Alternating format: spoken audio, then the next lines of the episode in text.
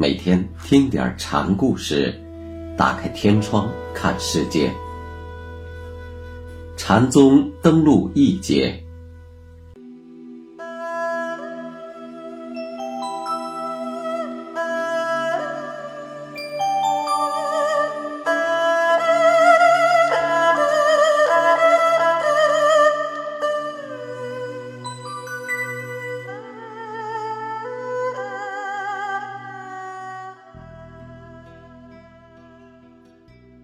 今天给大家讲黄檗希运禅师的第五个小故事，题目叫《病生红莲》。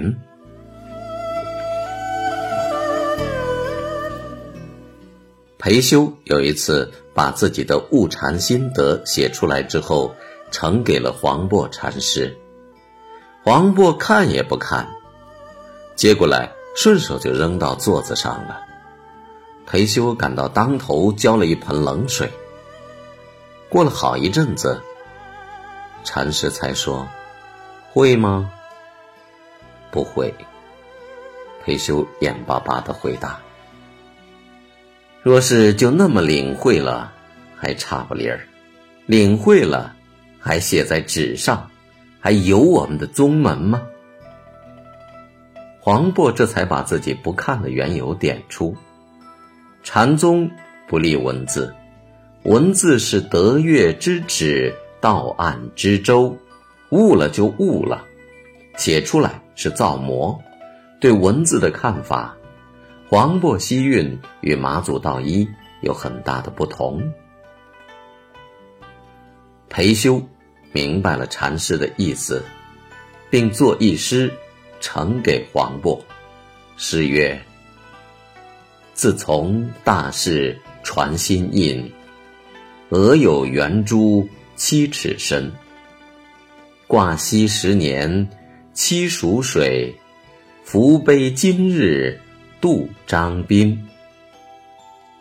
一千龙象随步高，万里香花结圣音。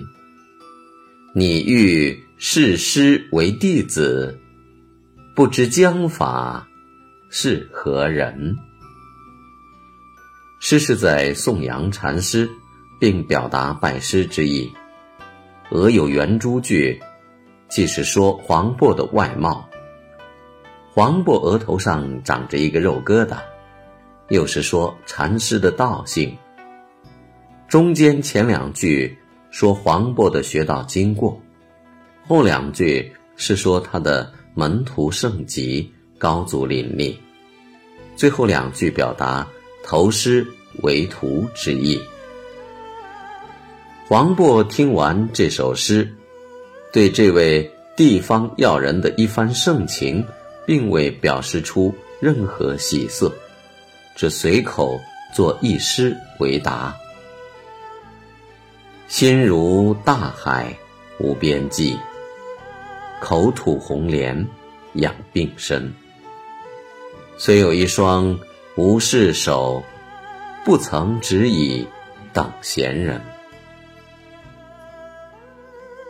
诗记并没有拒绝裴修，但也没有表示欢迎，有如自觉不是庸人就愿者上钩的意思。同时，口吐红莲句表达出对超俗与世俗生活的看法。作为世俗中人，经受的是病一样的痛楚生活，但正像红莲生于不净的淤泥中一样，因为有超俗的生活意志，苦难的生活才有了意义。诗的意象很是深着。裴修的皈依，对黄檗法会的兴盛。有不小的推助力。裴修还曾把西运讲法的内容记录下来，整理成《黄檗记断禅师晚灵语录》，对后世影响颇广。